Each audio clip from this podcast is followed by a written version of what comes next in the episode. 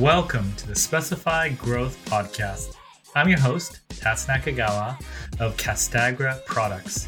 Each week, I talk to leaders and experts about how to overcome adversity, grow massive organizations, and how to create meaningful change in the building materials and construction industry.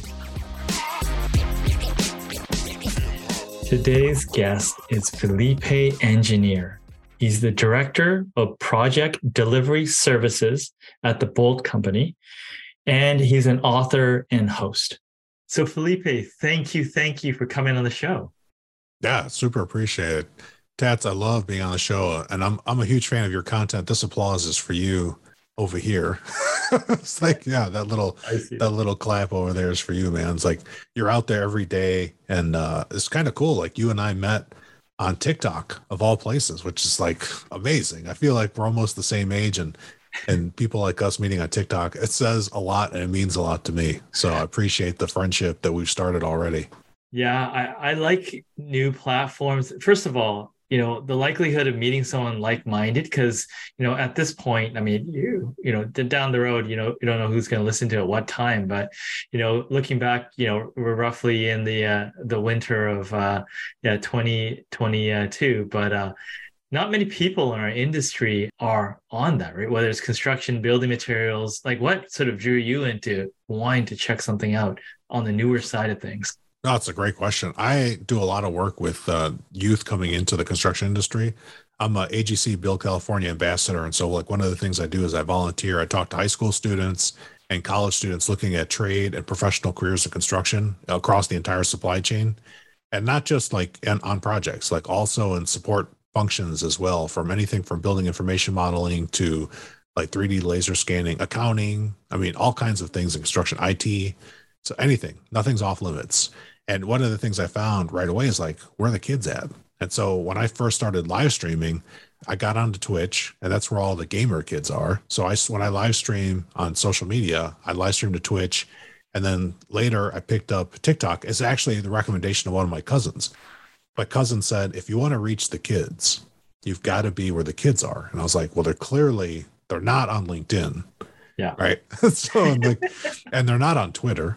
Yeah. And so like I had to go to TikTok. And so I started a TikTok account. I got some crash course training from my cousin who has like three hundred thousand followers or something like obscene. Yeah. He's monetized on TikTok, and he's not that much younger than I am. So his content's totally different style than the, what I want to do. But I did that, and uh, it's paid off, because I was recently at an A G C conference in uh, Southern California just a week ago. And I showed in my presentation some clips from my TikTok, and I instantly connected with all the college kids in the audience. And I, and I picked up like twenty something followers in, in like twenty minutes. So like, Engage, like just, right? Right. The engagement's real. Like yeah. This is where they are. This is where they go.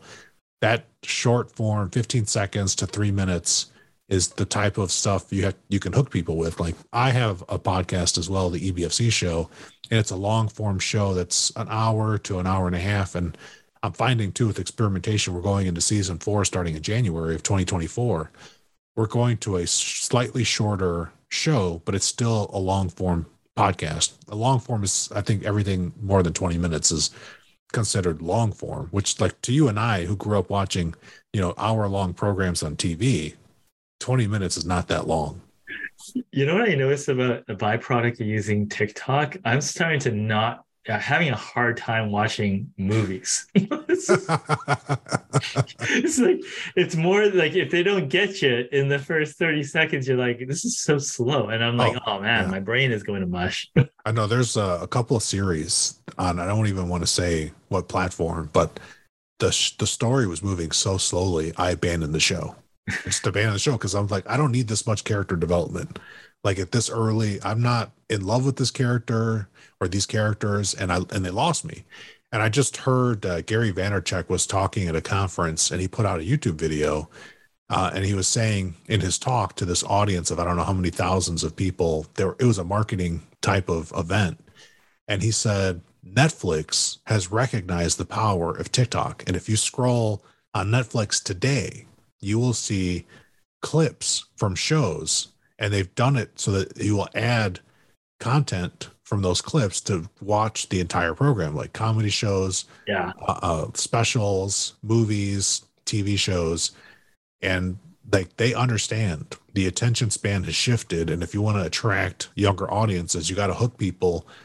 And it's got to it's got to be something that hooks people, because even a trailer sometimes doesn't develop or or tell you anything. Like I saw one of the early tra- trailers for Avatar, and I want to say it was like five or six minutes long. And besides water, I couldn't tell what the movie's going to be about. Like I know water is going to be prominent in the trailer, but I was just like, wow, I don't know anything about the characters. Like it looks like there's a family, maybe from part one, but it was not very well done based on how we're consuming content today. And so I think people that adapt and are more agile and shift towards getting the attention and being good at connecting with people faster are going to have an edge over people that can't communicate as effectively. Yeah. So it just brings me to your expertise, which is learning, change, process, and all that stuff. I mean, how did it all start for you? I mean, going back, just your name has the word yeah. engineer on there. So I'm just wondering if when you were growing up, was it like, you know, like let's say the, the tall kid in school that says, you know, you should be a, a basketball player, the pressure, like were people coming up there like, you could be an engineer? Like what, what, what was it like uh, having that in your name? Yeah, it, uh, like most people, the story of my last name involves my dad.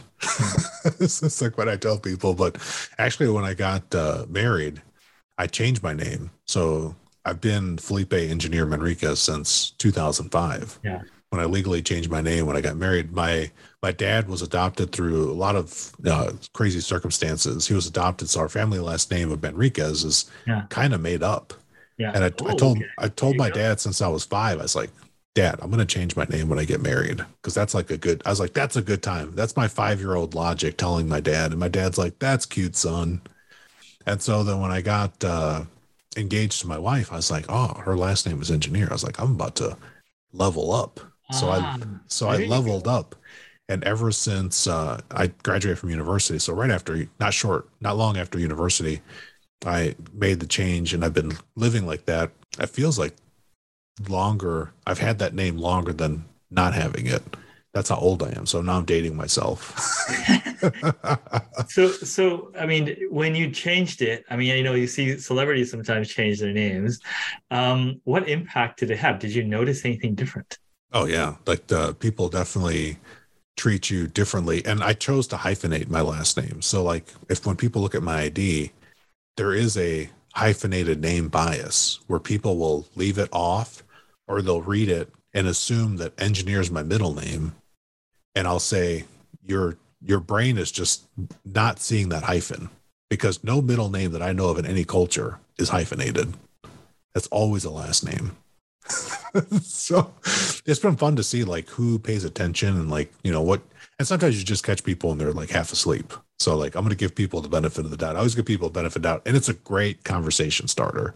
Yeah. So like every time I travel through the airport, I get looks and people are like, oh, it's meant to be. I was like, yeah, and I'm an engineer too. Double E. I studied double E, electrical engineering. And so I just go with it. Like it's fun. And I, I really enjoy it. My wife says that, uh, I, she's like, I could tell you get so much enjoyment from having this last name. And I was like, I do, I do. It's like, it's almost like I've planned it since I was a child.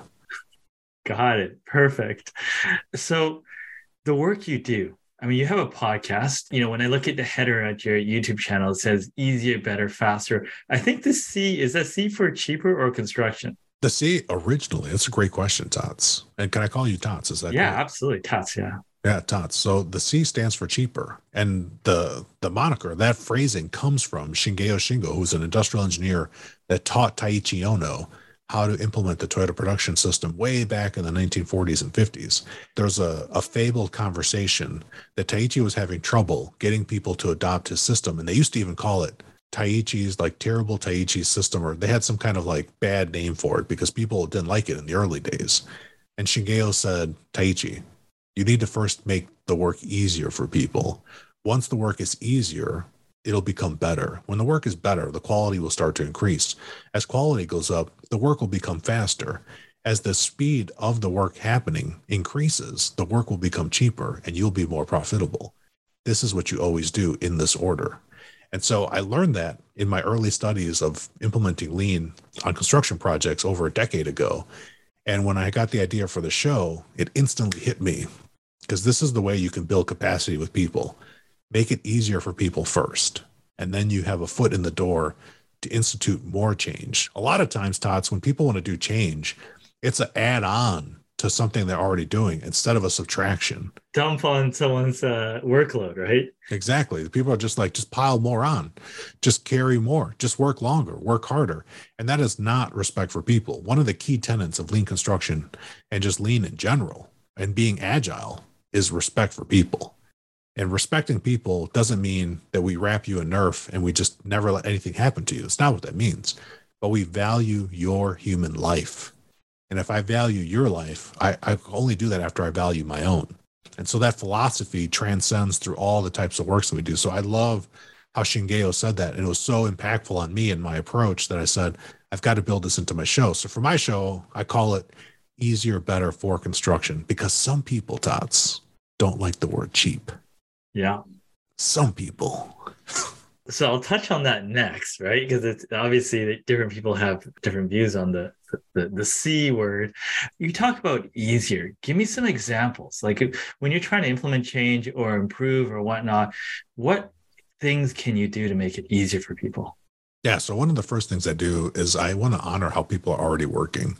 So a couple of different ways that I engage with project teams. Sometimes I go work with a team that is struggling and they've got like a, either like a lot of design changes, which is, you know, it's an epidemic in construction, a lot of design changes or late owner changes while construction's already in progress.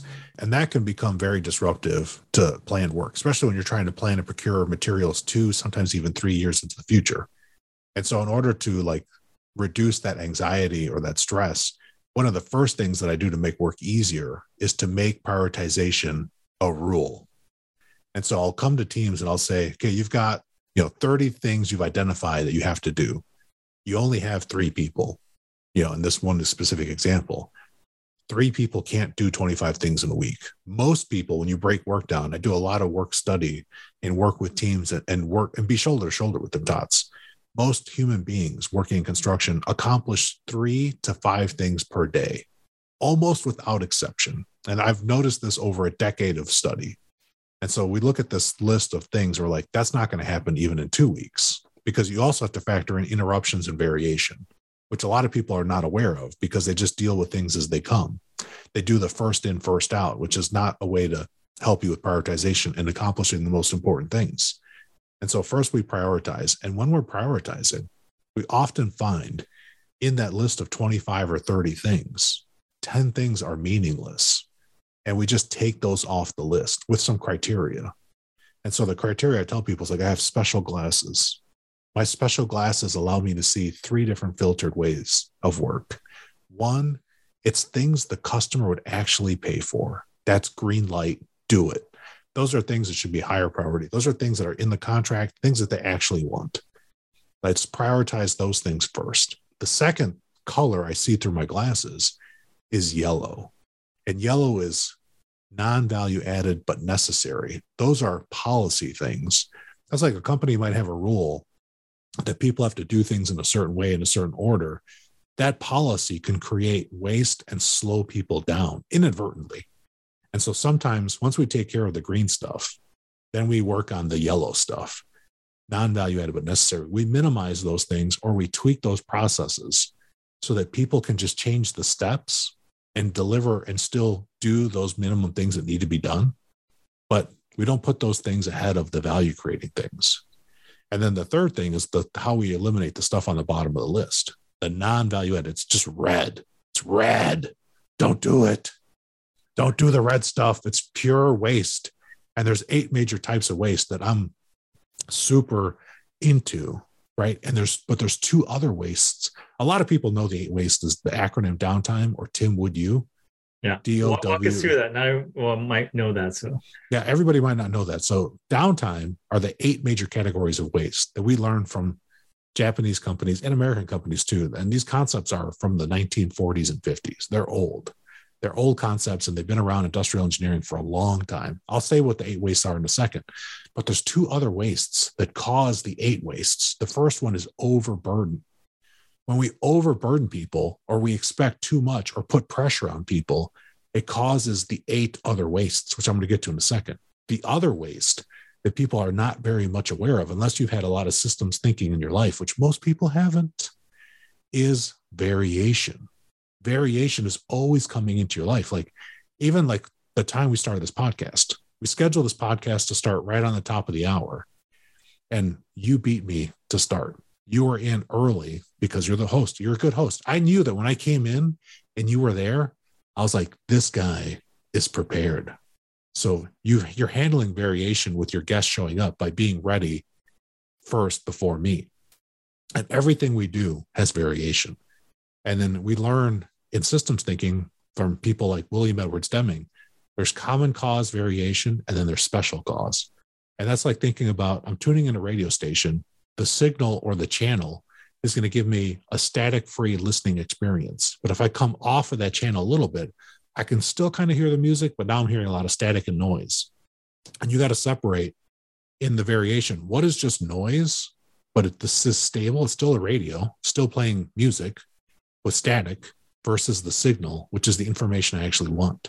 And that's not super intuitive all the time. Now, those two wastes cause the other eight. And the other eight, we'll take them in order, is downtime, defects, having to deal with things and correct errors. Those are just defects. Those cost time and money, and they're usually not planned. That's the D. The O stands for overprocessing. That's delivering something to a quality level beyond what the client is paying you for, or beyond what the next person in the supply chain requires of you. Overprocessing. The W stands for waiting. Waiting is like one of the number one or number two most often occurring wastes in the construction industry. It accounts for millions and millions of dollars, hundreds of millions of dollars, not billions of dollars. And construction in the U S is a three trillion dollars industry. that's that's numbers, and as of the early twenty twenties, that's the numbers now. And these numbers are just going up.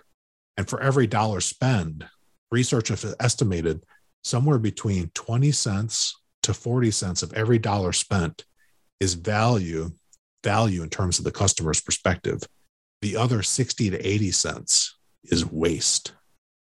Money that's just burned, that does nothing to transform information to materials. So waiting definitely contributes to that sixty to forty percent or higher, eighty percent of non-value-added work from the customer's perspective. Then that's the W. The N stands for non-utilized talent. That means each of us has an entire human being. We have creativity, we have skills, we have behaviors, and not utilizing those talents in our work is a type of waste. The T stands for transportation. That's the unnecessary movement of materials or equipment that produce no value for the client. So like in roofing, that's like if I if I have a job site and I have an area to stage my roofing and I got to get it onto the roof, if I have to move that roofing material from the truck to the ground to the roof, moving it to the ground did nothing to transform it. It should go from the truck right to the roof. And so that extra step of getting it down first before moving it somewhere else would be considered wasted transportation. And it's just one specific example. The I stands for inventory, having too much of something beyond the level that's needed for the next processing step causes us to need systems to count things. Like I'm sure there are warehouses full in the United States of inventory that someone has to keep track of, that's getting damaged, that's getting stolen, that's getting lost. It causes all kinds of unnecessary work and waste. The M stands for motion. And motion is related to the, the wasted motion of human beings in the system and the processes to create value. If I have to go and search for tools, or if I have to go and walk like seven blocks away to use a restroom on a construction site because somebody didn't want to put it next to where my work area is, saving money on restrooms, now you're having sometimes thousands of workers walking like miles every day to just go to the bathroom. That is pure waste. The E stands for excess processing. That's over processing, or sometimes we call gold plating something beyond what is necessary in order to complete the process and deliver that value in the value stream. Those eight types of wastes are in your life everywhere, from fast food restaurants to sit-down restaurants to oil changes to grocery shopping, even to online meetings like this. Those eight wastes are coming into your life all the time. And once you recognize them, you see them, and you can take changes, make changes so that you can increase your capacity and eliminate those things. So a lot of times, a lot of the times people don't know what those things are. They haven't had the time to learn them because they're so busy working, and there's a momentum to just doing work at a certain level. But I can come in, recognize those wastes, eliminate some of those eight things, create a ton of capacity for the individuals. And I tell them, like, I don't want to, if I just saved you three hours a day, I don't want to just fill that three hours back up with work. I want you to take some of that time to learn so you can develop yourself professionally. And I want you to take some of that time to do more of the value things so that we can drive this project to the results that you and your team want. Always trying to give people what they want, not what I want. What I want is people to have fun, but that doesn't always happen. I know that you you you facilitate sort of workshops around these sort of improvements. What is that process, and what are the phases of that, you know, to get better? It's a great question. So I just, I'll use an example. It just happened. So I got an email from a project manager a week ago, and he said, uh, we're on this big job. The project's over a billion dollars in size, U S dollars. And he said, we need help with our culture. So I would like to do a lean workshop so that we can introduce lean culture to this broader team, which includes our people and the designers and the client. And so we're going to work together. It's a collaborative type of project delivery. It's integrated lean project delivery, which is a type of I P D with the special focus on lean. And so the first thing I said is I responded back. It was an email. I was like, in that request, I don't know enough. I don't know what they want to learn. Like, I know how to do target value delivery and how to implement I L P D. And so, like, the need is just like, we need some lean culture training. So first thing is meet with the person and understand what are the needs. What are the pain points or the frustration that they see where the culture has gaps, where it should be? And then I can create a custom training. I always try to go custom every time. Custom training to what they need to honor the people they have working, but then bring in elements to show people that there's options that they can choose to behave a certain way differently, and that they have some ownership in the culture that they're experiencing. A lot of people, Tots, don't realize that the culture that you surround yourself in, you are a co-creator or co-conspirator in that culture. Some people think that the culture, they just enter into it, and this this is just, it is what it is. Like, we hear this in construction all the time. And I tell people, like, it's not what it is, what it is. Some of it's perception, some of it you have control, and some of it you maintain. And so for this particular example, step one, understand the context of the need. Step two is I'll design based on their requirements. Like, they're not going to let me have five days with their team. That'd be awesome, but that's too much Felipe time. So sometimes we're going to do, like, if the team is under a lot of frustration, I will recommend we do it over lunch. So we feed people and then have an open dialogue on culture and where people are, and identify maybe some points to do some future deeper dives in. If if the frustration is very high or if morale is very low, those are some of my tactics. And then I just have, like, you know, all kinds of PowerPoint magic that I can weave in, like, these cool animations and, and bring things to life. But I always want to get people in these workshops talking as soon as possible. The faster I could get them to share their experiences, the more meaningful this type of workshop is going to be for them. And the more open they'll be to some of these other types of concepts, like pull systems of scheduling versus push systems, Gantt chart waterfall schedules, as an example. My last step is to get feedback from the people.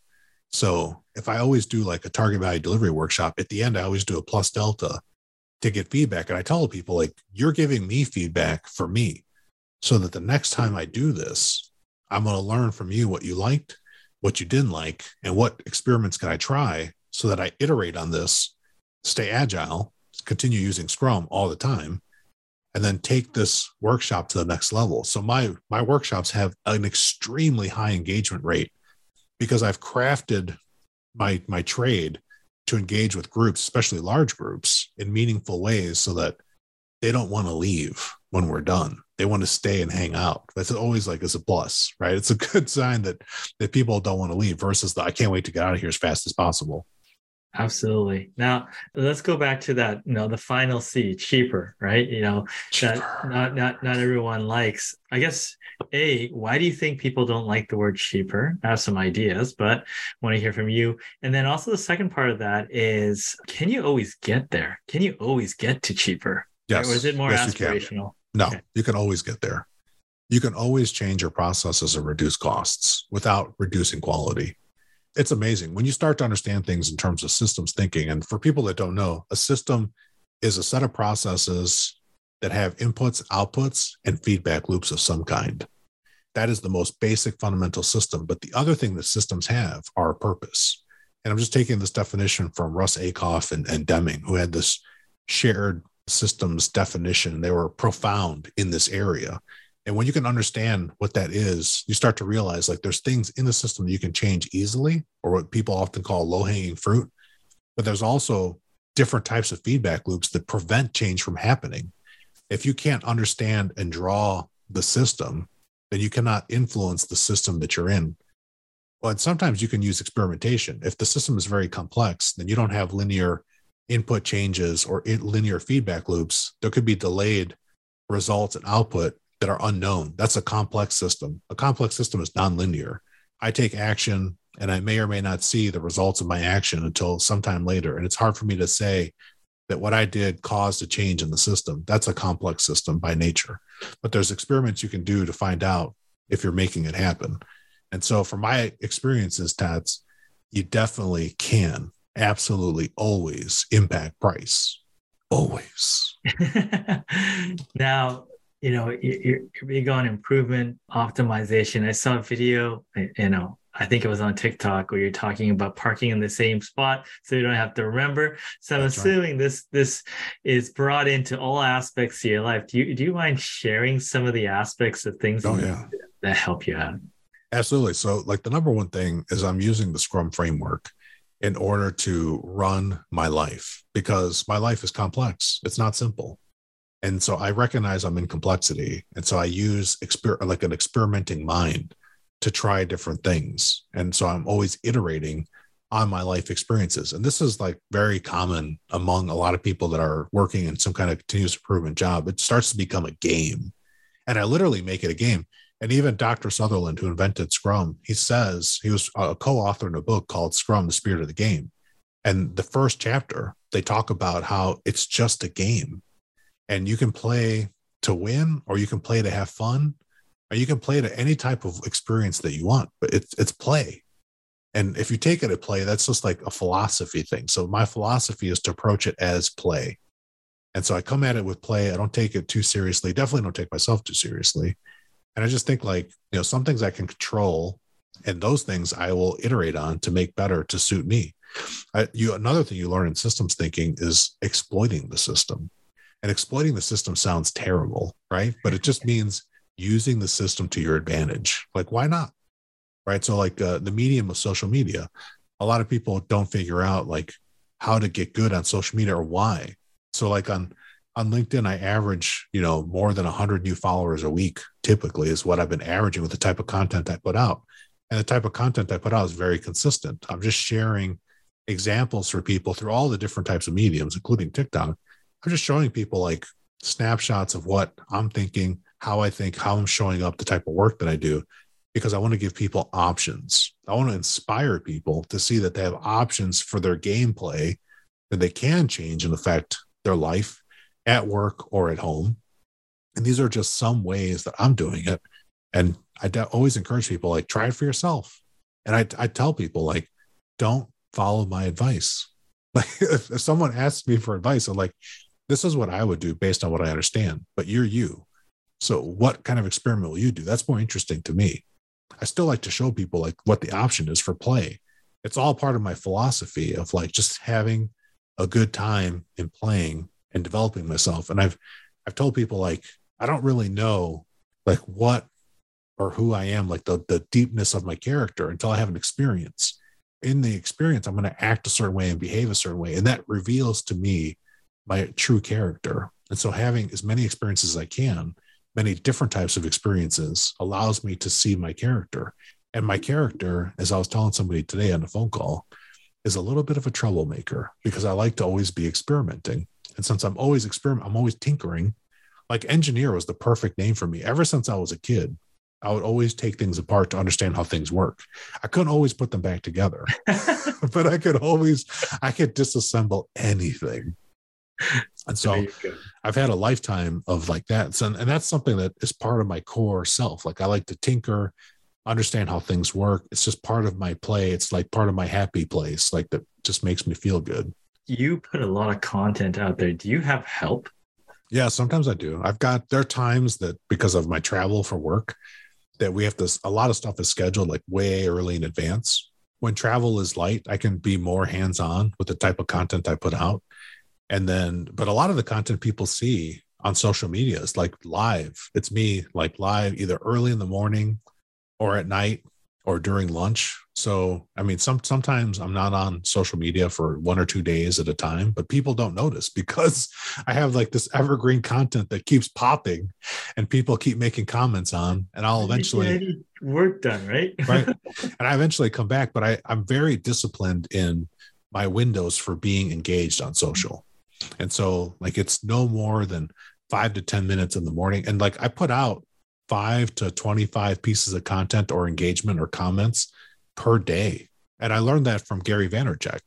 Gary talked about how to, to scale up so that you can, you know, work on your brand and also just practice communication. So communication is something I want to practice and be better at in multiple different mediums, be it video, just straight text media, articles, blog posts, or even just commenting on other people's things, or, or learning and commenting on what you're learning. Like if you're watching a video online. And so just all that type of stuff, all that counts towards the twenty-five. twenty-five sounds like a high number. Some people don't post anything, right? So I even know from the analytics on my show, like a lot of people watch the show.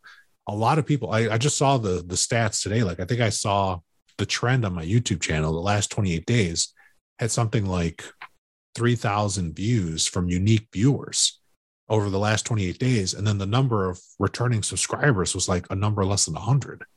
And so they have like this massive amount of people that are watching the content, but they don't hit that subscribe button. So if you're watching this interview, hit the subscribe button. There you go. Okay. We need that to, so that we know that you're out there and you want more of this type of content. If you watch two of my videos, you should hit the subscribe button to show your support. That's all I'm asking for.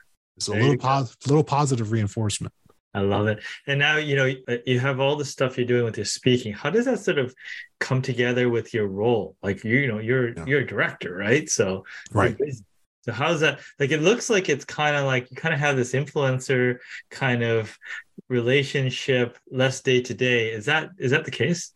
Yeah. So it, it works perfectly with my role. So like inside of my, at the company that I work at, Project Delivery Services Director at the Bolt Company, that's my full-time day job.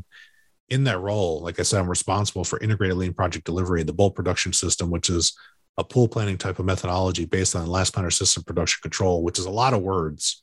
It's based on plan, do, check, adjust. So scientific management theory is what it's based on. Super simple, easy peasy. And we just complicate it sometimes with, with a lot of words. So those types of things are all about changing how people work. And so being an influencer is perfect for my job. It keeps me sharp. All these speaking engagements, I remember when I was getting interviewed for this job and my, my future supervisor, I shared, I shared my screen to look at my calendar. We're trying to find another day to, to interview. Like we interviewed a couple of times and he saw my calendar. And he's like, oh my God. He's like, you just, you just have speaking engagements every month all throughout the whole year. I was like, yeah, I've got speaking engagements from now until like the next eighteen months. Like there's things I'm booked eighteen months into the future. I was like, because people like the way I speak. I was like, I don't know. They like the sound of my voice or something, or the content that I bring.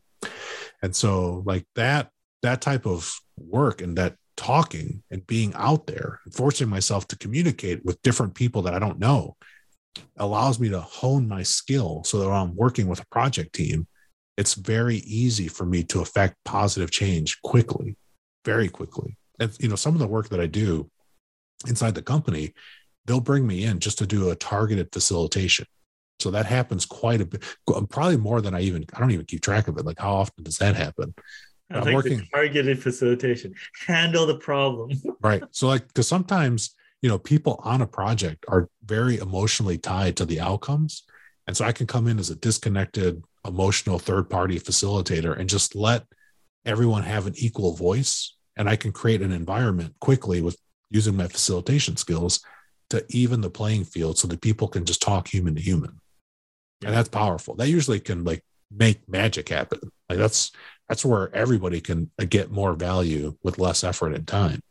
A structured facilitation, like people, if you're listening and you want to get like really valuable for your company, learn facilitation skills because it will pay dividends. Yeah, for sure. Felipe, you know, I mean, you know this stuff really well. You know, you could go on and on on all the all the nuts and bolts, but is there anything that I didn't specifically ask that you wanted to cover before we sort of sort of uh, end this uh, interview? Yeah, the one thing I want people to understand, like my mentor Jeff said, when it comes to like changing how you work, I want everyone to recognize that when you put your arms out, you have some influence. Some people, it's very small and narrow. It's just you. And other people have a larger influence than they're even aware of. But the point is, you can do something to change how you're working now. And one of the things that I did, Tots, to help people see those options is I wrote this book, Construction Scrum. And I've made that book available for free on Kindle Unlimited. So you, and you can sign up for Kindle Unlimited free for thirty days. I don't get any money from Kindle Unlimited for recommending that platform. But I've also made the first third of the book free download at construction scrum dot com. Click on downloads and you can read the first third of the book, which I argue is the best third. The last third is like some of my own personal stories. And if you watch my show, you've kind of heard my stories. So, but the first third gives a bunch of different examples of how people implemented this type of work to completely transform their project outcomes. And it's totally doable. It doesn't matter whether your job's just starting, you're halfway through, or you've got two weeks to finish. You can implement these ideas instantly in a day. It's just a decision. So I highly encourage everyone to go to construction scrum dot com and start reading the book. And I even made chapter nine, the Scrum Guide, as an audio version through my podcast and on YouTube. So you can hear my commentary on the Scrum Guide, which is the framework for how all of this magic flow starts to happen. So I want to make it as easy as possible for construction professionals and anyone working the construction supply chain to use these concepts to allow more flow in your life, less frustration, more freedom, and more time so that you can do what you want and make some trouble. There you go. You know, like you said, easier is the first step. So thank you so much. It was very easy to listen to you and you had some wonderful stories. So Felipe, thank you for coming on the show. Yeah, appreciate it. Thanks for having me.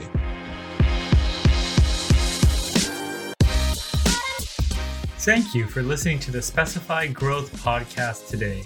Make sure you check out youtube.com forward slash tats talks for video of today's podcast. Hit the subscribe button for upcoming episodes.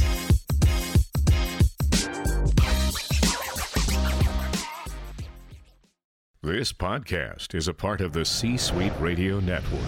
For more top business podcasts, visit c suite radio dot com.